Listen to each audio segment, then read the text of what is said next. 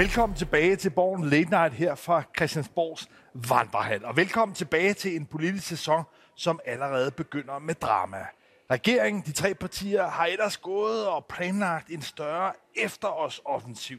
Men den er blevet fuldstændig kortsluttet, kuldsejlet af den her korankrise, der har ramt Danmark, som har ramt regeringen, og hvor det i høj grad er udenrigsminister Lars Løkke Rasmussen, som er trådt frem på scenen. Den her korankrise, er det noget, der ligesom vil ryste dansk politik nu i lang tid, eller er det mere et øjebliksbillede? Jeg tror, det er et øjebliksbillede, og, men vi ved det jo selvfølgelig ikke, fordi vi har jo, øh, hvad skal man sige, haft nogle erfaringer tilbage fra 2005 med Mohammed-krisen eller tegningkrisen, hvor det jo gik helt, helt galt. Altså indtil videre, så må man jo sige, at hvad man end mener om, øh, hvad regeringen har meldt ud omkring, øh, hvordan de vil begrænse eller forbyde, øh, at folk brænder øh, koraner af, eller hvad de ellers foretager sig med koraner, øh, som kusinerer øh, muslimer over, over hele verden, så, så har vi jo ikke set, at ambassader er blevet stormet eller, eller andre ting, men det frygter man. Så indtil videre, så virker det som om, at man har en debat her, som er også meget hård, øh, i, og hvor regeringen jo har stort set alle oppositionspartierne imod sig, øh, i de bestræbelser, som de har annonceret, at de vil, at de vil forbyde det her på en eller anden led. Spørgsmålet er jo, at de har det gode gamle grundlov, der ligger derovre imod sig, øh, som jo er ret klar på øh, ytringsfrihed. Øh, så kan man så diskutere, om det at øh, ødelægge hellige bøger, eller bøger det hele taget, at det er en, en ytring eller ej. Det er der en stor diskussion omkring. Men på den måde er regeringen jo i defensiven. Men vi ved jo faktisk ikke rigtigt, hvad de vil spille ud med. Og derfor så synes jeg, da lige indtil videre, udenrigspolitisk, så er det ikke sådan, at vi er sådan presset helt i bund, selvom der er lande, der brokker sig. Men, og indrigspolitisk er, er man kommet i defensiven men, men jeg synes ikke, at man kan sådan sige, at krisen sådan er helt på samme niveau som tilbage i 2005. Men det opbrud, det nybrud, jeg synes, vi ser her, det er, at for første gang i mange år, måske i en hel generation, er en dansk regering begyndt at føre real udenrigspolitik. Forstået på den måde, at den måde regeringen, den måde Lars Løkke har håndteret det her på, har ikke været af hensyn til partierne her i Folketinget. Nej. Han har ikke taget hensyn til Dansk Folkeparti eller SF, eller hvad der nu ellers kan man sige har været partier. Og sådan har udenrigspolitik ellers været i et lille land som Danmark, en småstat, at det har i høj grad været sådan en forlængelse af indrigspolitikken. Det nye her, det er, at regeringen med sit flertal i ryggen vælger at køre en hård, kynisk vil jeg sige, realpolitisk linje, nogen vil sige, at det er, at man bøjer sig for øh, islamiske lande, muslimske lande. Jeg vil nu betone, at amerikanerne har også meget klart markeret over for den danske regering, for danske diplomater, at det i en periode, hvor man forsøger at alliere sig blandt andet med Saudi-Arabien, her i weekenden var der en stor øh, Ukraine-konference, hvor man forsøger ligesom at slå nogle sprækker ind i forhold til dem, Rusland også forsøger at købe sig til, at der har det været meget, meget ubekvemt, at der kom støj på linjen for Danmark. Det hænger selvfølgelig også sammen med Sveriges optagelse i NATO, som endnu ikke formelt er blevet ratificeret af det tyrkiske parlament. Og i den situation, hvor man altså både vil have Sverige med i NATO, hvor man vil have flere lande til at tilslutte sig koalitionen mod Rusland, ja, der har man altså ikke ønsket fra amerikansk side, og sådan set heller ikke fra mange af de andre tonegivende lande, at man i Danmark, og for den sags skyld Sverige, skal have det her øh, ballade på gaderne. Så på den måde er det altså udtryk for nu her en regering, som vælger at sige indrigspolitik for sig, og her for øje, vil jeg sige, amerikanerne tager de store politiske hensyn. Og det er altså en ny måde at føre udenrigspolitik på i Danmark. Ja, man kan, jeg synes øh, faktisk, du gør det, stillet meget godt op. Øh, altså, en, en, en realpolitisk, øh, udenrigspolitisk øh, holdning i det her spørgsmål, og så en, en, en værdipolitisk, som var måske mere det, man så i, i nålerne øh, under Anders Fogh Rasmussen, der jo ikke vil mødes med nogle af de her diplomater, hvis du nu kan huske det. Øh, jeg er helt enig med dig, at øh, der er nogle, øh, øh den her flertalsregering, den har jo også et flertal, så den kan jo så bestemme, hvad, hvad der ligesom er kursen. Der er ikke rigtig nogen diskussion. Men øh, vi venter jo stadigvæk på, øh, at der kommer et udspil om, hvordan vil man forbyde det, øh, de her afbrændinger, hvis det i, og i det hele så kommer til at ske, øh, og, og med hvilken begrundelse, og, altså, og det skal jo være lovligt, øh, øh, først og fremmest. Og, og der forudser jeg i hvert fald, at regeringen øh, kommer i, øh, ikke mindretal, men, øh, men der, der er i hvert fald et, et, et politisk slagsmål, der udstår. Men, Lars, man kan sige, øh, der kom jo faktisk en øh, voksmeter øh, meningsmåling sidste uge, som personligt overraskede mig en lille smule, og det var, at der er faktisk et flertal i befolkningen, som svarer ja til, at man synes, at de der øh, ting skal forbydes. Øh, og hvad er så begrundelserne? Øh, er det fordi, man synes, at det er forfærdeligt, at, øh, at, at nogen gør sådan? Eller er det, øh, fordi folk er bange simpelthen? Altså det er øh, sikkerhedsspørgsmålet, den nationale sikkerhed, er det det, der gør, at folk siger, ah, jamen så lad os forbyde det der pjat?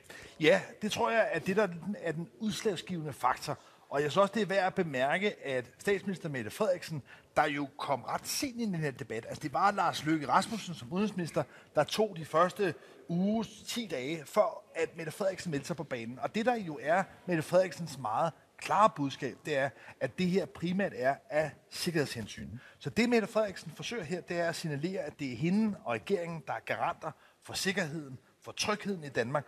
Og ved at bruge den retorik, den her skræmmebillede i virkeligheden, som hun jo har gjort med succes mange andre gange. Altså, Mette Frederiksen er ofte bedst, når hun på en eller anden måde bygger en stor ydre trussel op, og står som den, der vil forsvare Danmark. Og jeg tror sådan set, det er det budskab, Mette Frederiksen og regeringen som helhed er sluppet igennem med, og appellerer i virkeligheden puste til øh, vælgernes frygt for, at der kan ske forfærdelige hændelser i Danmark. Hvad, hvad siger du så til, at øh, det er det er sådan udenrigspolitik, øh, udenrigsminister Lars Løkke Rasmussen, der indleder det? Han tager ligesom tæten, og så går der sådan nogle dage, og så kommer justitsministeren på, på øh, sådan lidt fodslæbende på banen, øh, Peter Hummelgaard, øh, og så kommer øh, til sidst statsministeren i interviews her i øh, hen over weekenden, blandt andet i Weekendavisen, øh, og jeg vil sige, den meningsmåling, øh, som jeg hentydede til før, den blev faktisk lavet før det her.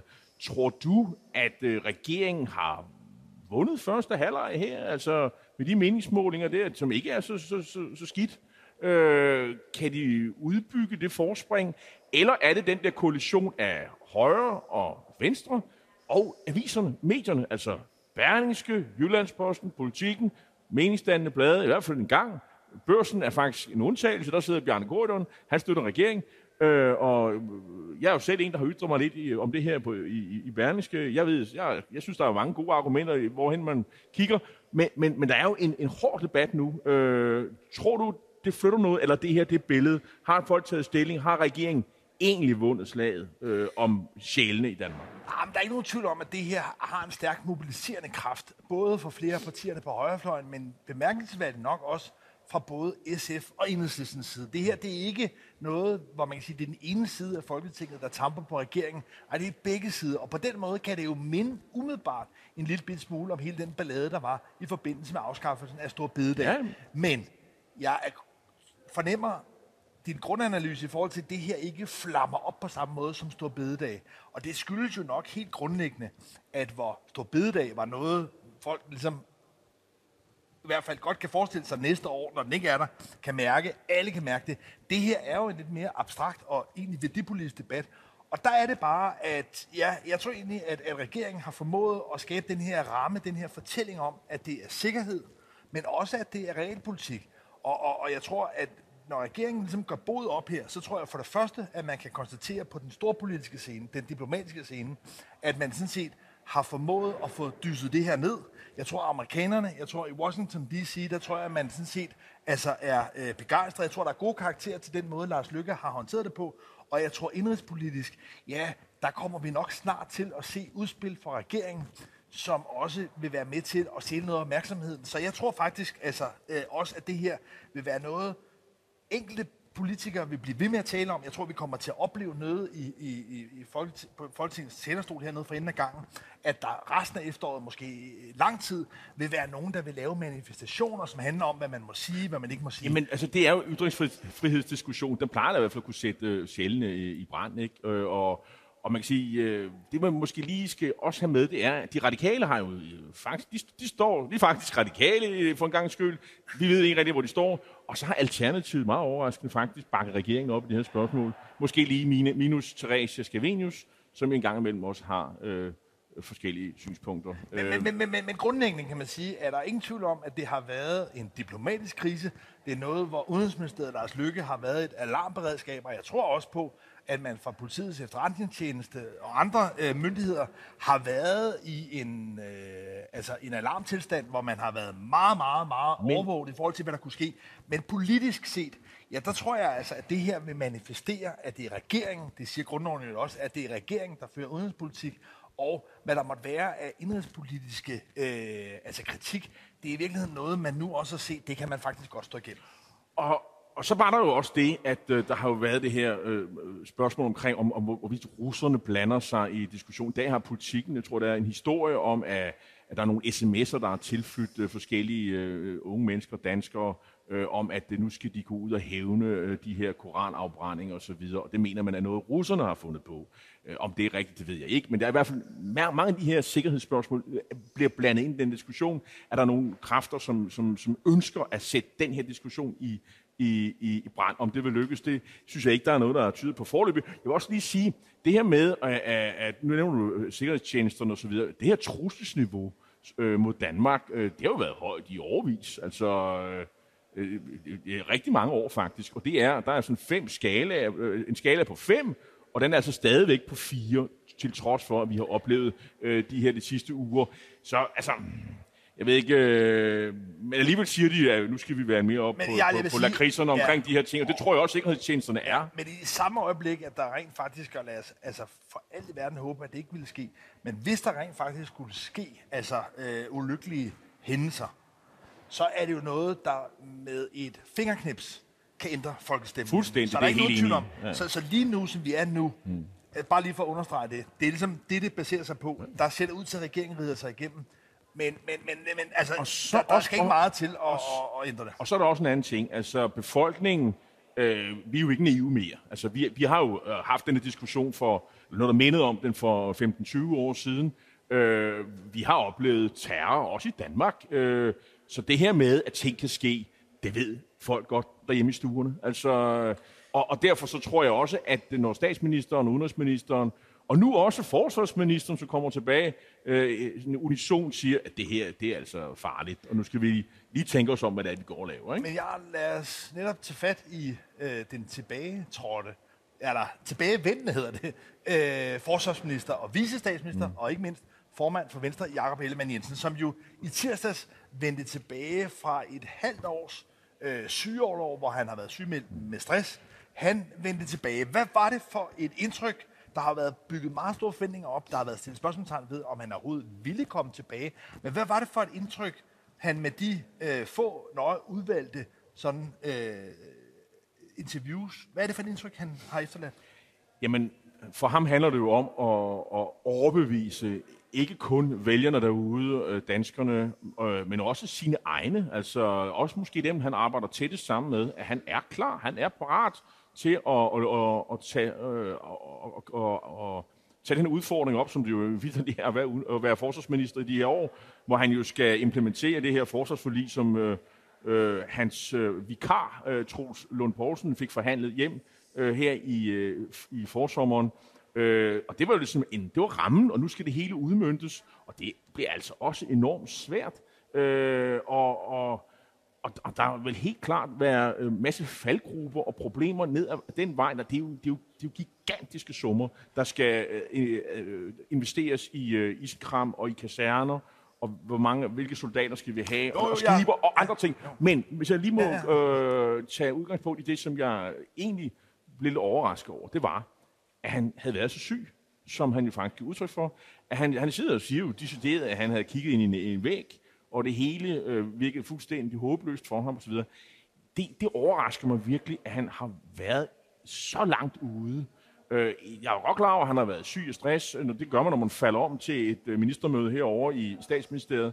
Øh, så er det slemt. Øh, og jeg var en af dem, der meget tidligt sagde, at jeg ikke kunne forstå, at han tror, at han kan sådan, løse det på at holde weekenden fri, og så er han klar igen. Øh, øh, og stress. Alle, øh, alle I ser derude, I har formentlig ikke, hvis I ikke selv har prøvet det, så har I helt sikkert bekendte eller familie osv., som har været igennem en stressforløb, og I ved godt, at, at tre måneder mindst, det skal man i hvert fald have for at komme over på det her. Og ham her, han har været hårdt ramt, må man forstå. Så det her med, at der er gået næsten en halvt år, før han kom tilbage igen, ja, det synes jeg ikke er særlig overraskende. Det, der er overraskende, det er, at han tillod sig selv at komme så langt ud. Det synes jeg er overraskende. Og det synes jeg også, man må være kritisk og sige, øh, at det er virkelig hans selvindsigt, der gør, at der er ikke nogen bremser øh, hos ham selv, der siger, nu er jeg virkelig syg, nu bliver jeg virkelig nødt til at tage mig sammen. Husk på, øh, Lars, han sidder i en meget, meget vigtig stilling. Han er forsvarsminister, han sidder med, så han er også vice-statsminister. Hvad er det så en af? Og, og, og der, synes jeg, der synes jeg, at vi må have tillid til, at han kender grænserne og kender sig selv til, hvor langt han kan gå. Og jeg synes, det er bekymrende, at han ikke selv har den uh, selvindsigt, øh, at, han, at bremserne ikke blev slået i øh, lidt tidligere. Så jeg er faktisk rystet over at høre, at han var så langt ude. Men selvfølgelig, jeg glæder mig ligesom alle andre over, at han er kommet tilbage igen. Det jeg ligesom fornemmer, det er en nagende tvivl om, hvorvidt han kan klare presset igen. Øh, det må jo tiden jo øh, øh, vise. Øh, der, der, himlen skal vide, at der er enormt store udfordringer. I, I dag er der jo øh, et pressemøde, hvor han jo skal forklare sig i den der øh, sag om de her israelske artillerikanoner, som øh, blev presset igennem meget hurtigt. Øh, og jeg kan forstå på ham, at det, øh, han har sådan set bare været sådan en, en øh, Øh, en bydreng for, øh, for øh, embedsmandsapparatet, som havde tilrettelagt jeg, beslutningerne for ham. Jeg synes, den sag. at der er grund til at glæde sig hver gang, at der er en, der vender tilbage Absolut. fra en sygemelding. Og på den måde skal toppolitik jo også have en rummelighed i forhold til, at man rent faktisk kommer tilbage. Heldigvis er der også andre eksempler på øh, både altså partiledere, og i høj grad også minister, som rent faktisk kan komme tilbage. Så lad os bare lige altså, tage den tone af øh, optimisme i forhold til, at det selv er lykkes min bekymring går ikke så meget på, at han har været skrøbelig, for der tror jeg sådan set måske godt, at han, hvis han er rask igen, kan komme tilbage.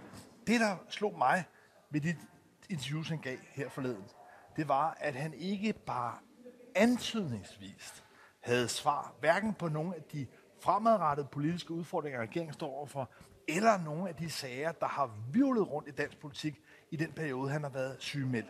Det var simpelthen kemisk renset for noget, der kunne minde om et politisk budskab. Og det kan selvfølgelig være, og der må vi give ham altså så også tvivlens nådegave, at det kan jo være, at han i løbet af få døgn, få uger, kommer med nogle spektakulære politiske udmeldinger, der igen revitaliserer Venstre som et politisk parti, som et parti, som er mere andet end hælhæng til Lars Løkke og Mette Frederiksen. Men indtil at han kommer med noget, hvor der er noget mere bid i, så må jeg sige, så bliver jeg mere i tvivl om, hvorvidt han overhovedet har ideen, kraften til at give Venstre en rolle i den regering. Fordi vi har jo set i den periode, man har været væk, at Mette Frederiksen og Lars Løkke er to endnu meget, meget stærke spillere.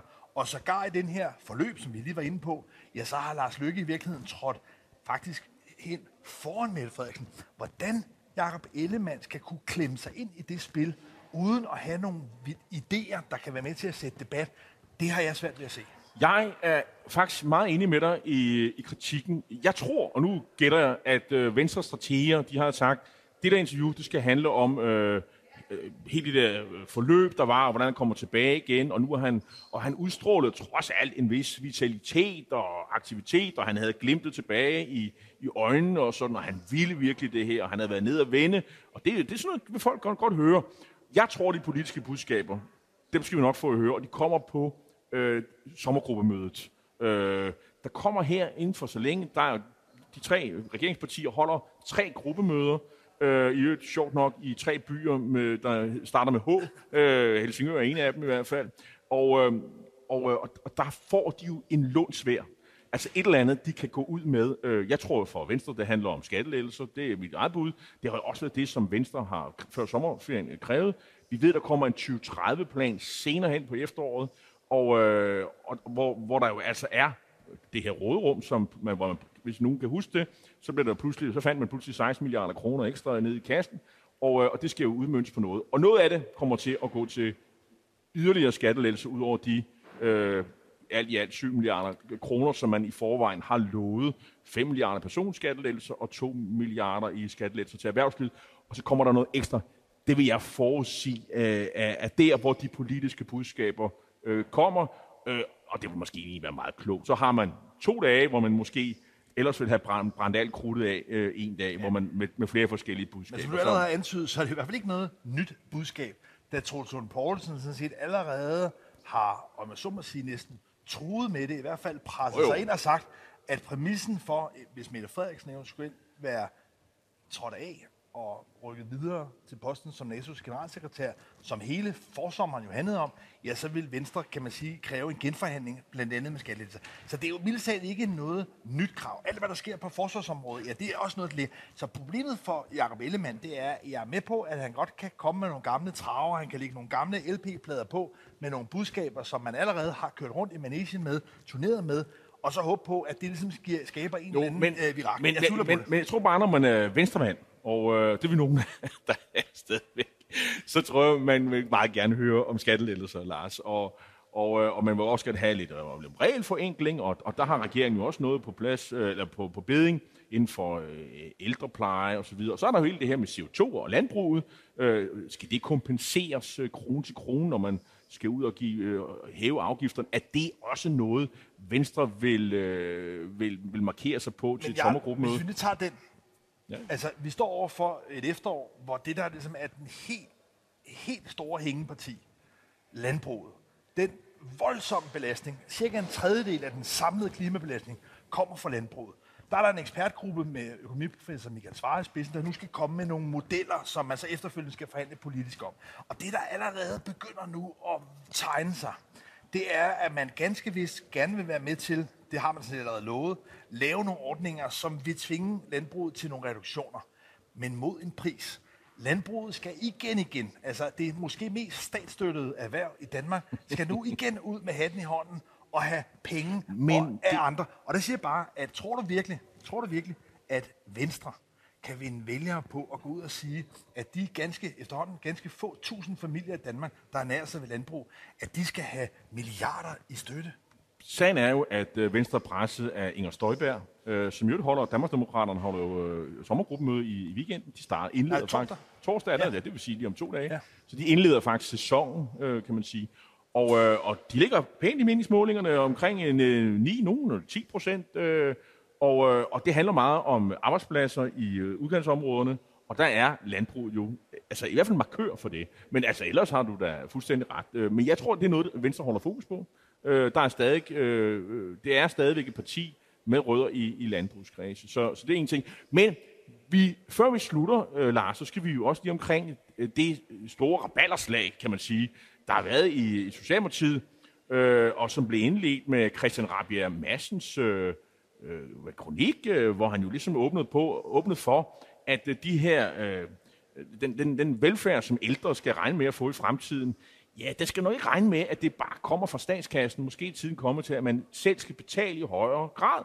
Og det medførte jo så også en kritik, en terrenkritik, sjældent vil jeg sige, hvor socialdemokrater øh, er i clinch med hinanden. Anders Kronborg, men der var også andre, øh, jeg tror de var tre i øvrigt, der, der kom med et modsvar og sige, at det, de mente, det var et opgør med universalismen, altså det her med, vi betaler alle, og vi får alle den jo et samme vare øh, i, i, øh, i ældreplejen. Det er sådan det der universalismen, den universelle øh, idé om velfærdsstaten. Og øh, det medførte jo så også, at øh, en anden gik ud og kritiserede Anders Kronborg for at kritisere øh, Christian Rabjerg, nemlig Kasper Rov, tror jeg han hedder, øh, som er blandt andet øh, et øh, landdistriktsordfører, mener han er, blandt andet. Øh, ja, det er ikke nogen tilfældige skikkelser, fordi det vi kan se her, det er i virkeligheden, at der er sådan et slag blandt løjtnanterne for henholdsvis Nikolaj Vammen og Peter Hummelgaard. Hvis man kan huske tilbage til forsommeren, og vi havde hele den diskussion omkring, ville Mette Frederiksen rykke videre til NATO? Nej, det endte med, at hun ikke gjorde det, men vi havde Nikolaj Vammen på den ene side, og Peter Hummelgaard på den anden side. Og i deres kaffeklubber, ja, der sidder henholdsvis Christian Rabia og Anders Kronborg, og det er dem, der har været klins. Så det her forløb, vi har set, bærer meget præg af, at vi i virkeligheden har sådan lidt en skyggeboksning en forpostfægtninger, kan man sige, før slaget. mellem to reelle fløje, ideologiske fløje, der nu i virkeligheden er Socialdemokratiet. Så eftervejerne, eftervirkningen af Mette Frederiksens forsøg på at komme videre for Danmark, ja, det er altså, at hun har formået at sprætte fløjene op i Socialdemokratiet igen, så vi har den her kamp. Det tror Ånden jeg, er ude af flasken. og det tror jeg, at vi kommer til at opleve rigtig meget af. Nick, øh, Nick Hækkerup, den tidligere justitsminister, ja. mange år socialdemokratisk. Ja, han, havde, han havde jo en, øh, der var et interview med ham i Berlingske her i, øh, i søndags, tror jeg det var, og hvor han jo også, øh, fuldstændig som dig sagde, at det der, det kan gå helt galt, og han har jo en vis erfaring. Han sad jo med i, i 20 år var han jo i politik, og de sidste 10-15 år var han jo med i folketingsgruppen, øh, og kan huske tilbage til Augen og Nyrup, og hvad der ellers, hvordan de ellers slogs i, i gode gamle dage. Så, så, så det vil sige, og han advarer kraftigt ja. mod, og han ser tendenser, når han siger, at det kan gå rigtig galt. Så det er ikke bare noget, vi to står her og, og siger, fordi vi vil Socialdemokraterne det ondt. Der er også gode socialdemokrater, som, som kan se, at det her kan godt gå helt, helt galt. Dansk politik er i gang igen. Tusind tak, fordi I så med her i Borgen Lindheim og på gensyn på tirsdag.